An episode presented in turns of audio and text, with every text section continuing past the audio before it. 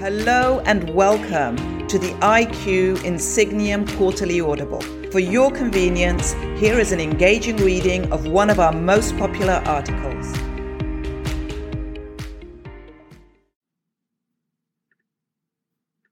Corporate Culture is the Future of People Planning by Jennifer Zimmer. People are an organization's most important asset, but recruiting and retaining top talent remains a persistent challenge for businesses in every field. The result? A global talent shortage. Despite many job postings returning to pre pandemic levels, a lack of skilled labor worldwide means that more than 85 million positions could go unfilled by the year 2030, costing organizations $8.5 trillion. Faced with looming shortages, corporate giants like JP Morgan Chase, Walmart, and DuPont have established charters and talent planning committees to help offset potential loss of human capital. As Harvard Business Review concludes in no uncertain terms, to stay competitive, your board needs a people committee as well. Following more than a year of remote and at home work, however, employees' priorities, career goals, and basic working rhythms have also fundamentally shifted, even as COVID 19 remains an ongoing concern, according to the Wall Street Journal. Even with the emergence of new committees designed to help enterprises adapt to an age of growing flex work and drive greater cultural accountability, these paradigm shifts raise pressing questions. For example, how can today's boards effectively interface with and keep management focused on creating a sustained long term talent advantage. And for that matter, how can directors help identify better and more cost effective ways to attract and hold on to tomorrow's top performers? The answer to successfully attracting and retaining the workforce of the future lies in helping organizations embrace more forward looking approaches to business strategy and governance. In effect, human capital has quickly shot to the top of a board's priority list. Credit to pandemic and resulting socio-economic changes that have quickly depleted this asset, which, like any other valuable corporate asset, must be managed well. Likewise, directors are increasingly recognizing the potential impact that they can have by working to better understand and assess the health of a company's corporate culture. It is becoming critical for boards to do more than simply engage in annual talent review activities, notes executives at W.W. Grainger, a Fortune 500 industrial supply company with more than 3 million customers worldwide. Directors also need to make a regular habit of staying abreast of and putting talent and workforce related concerns first on their agenda.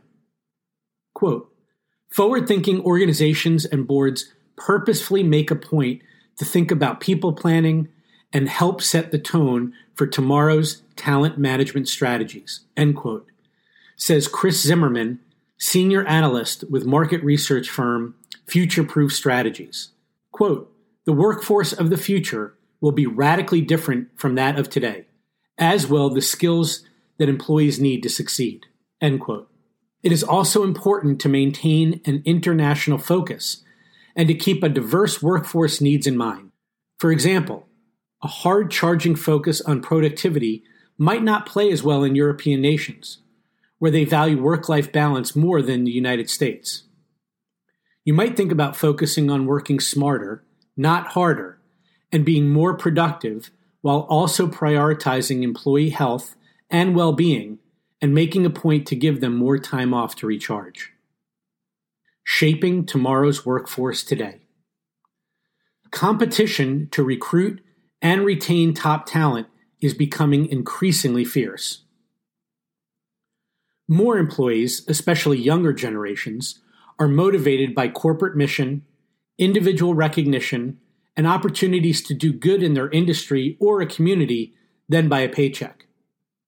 At the same time, work balance, employee experience, and leadership and learning and development have become the new top strategic priorities for HR leaders, according to surveys by Future Workplace. Boards should be aware of these concerns as they think about how to help drive workforce strategy in the coming months.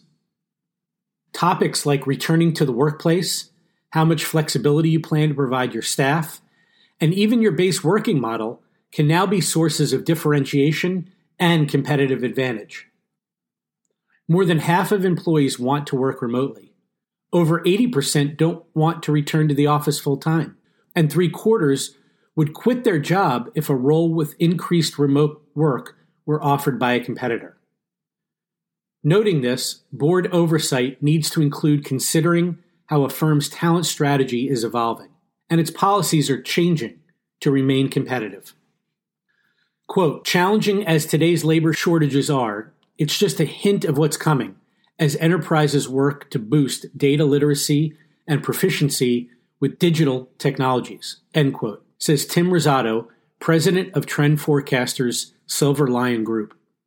Quote, it's vital to provide greater oversight surrounding workforce related issues and think harder about talent recruitment and retention, end quote promoting diversity, equity, and inclusion. Future workforces will be the most diverse ever. As insight and inspiration can now come from anywhere, the importance of applying the lens of different backgrounds and perspectives to innovation, as well as corporate culture and strategy, cannot be overstated. Boards are advised to broaden their vision when helping companies integrate D&I initiatives across recruitment, development, and advancement efforts. Boards should challenge themselves to ensure that their makeup incorporates more diverse constituencies. Executive succession planning best practices also need to be re examined to ensure that myriad groups present in the workforce are well represented and that diverse candidates are being considered for leadership roles. Nurturing a positive corporate culture. Remote working employees often feel disconnected from their employer and their peers. To maintain a sense of teamwork and togetherness, it's also important for boards to help organizations consider how to promote effective ways to collaborate. But productivity isn't the only dimension to consider when shaping corporate culture. As managers often can't be looking over workers' shoulders, it's critical to think about how to instill a sense of ownership, leadership, and accountability in hires as well. Board directors can use tools such as employee engagement surveys, customer feedback, exit interviews, and other sources of information to understand which HR and talent strategies are working, or spot worrying trends. Driving cultural accountability is among a people planning committee's most important responsibilities. Transforming organizations to meet tomorrow's challenges. Quote The pandemic has sparked a massive shift in strategic priorities in the workplace. End quote. Fred Foulkes, faculty director of the Human Resource Policy Institute, recently told Human Resource Executive magazine. Taking this transition into account, and the growing need for corporate oversight and governance, it's clear that board strategic priorities should be evolving by several orders of magnitude as well. Back in 2020, companies' primary focus for workforce management efforts was around training tomorrow's leaders. Today, top objectives are hinged to supporting workers' mental health and well being, while also ensuring that all staffers enjoy a positive working experience. Successfully addressing these topics means having to remake corporate culture with more attention to employee first thinking and initiatives. Over 30 years ago, Insigniam pioneered the field of organizational transformation and is a trusted partner to senior executives of the world's best run companies. For more IQ Audibles, please continue to our library in the episodes page of your podcast tool of choice. To continue the conversation, contact us at iqaudible at insigniam.com.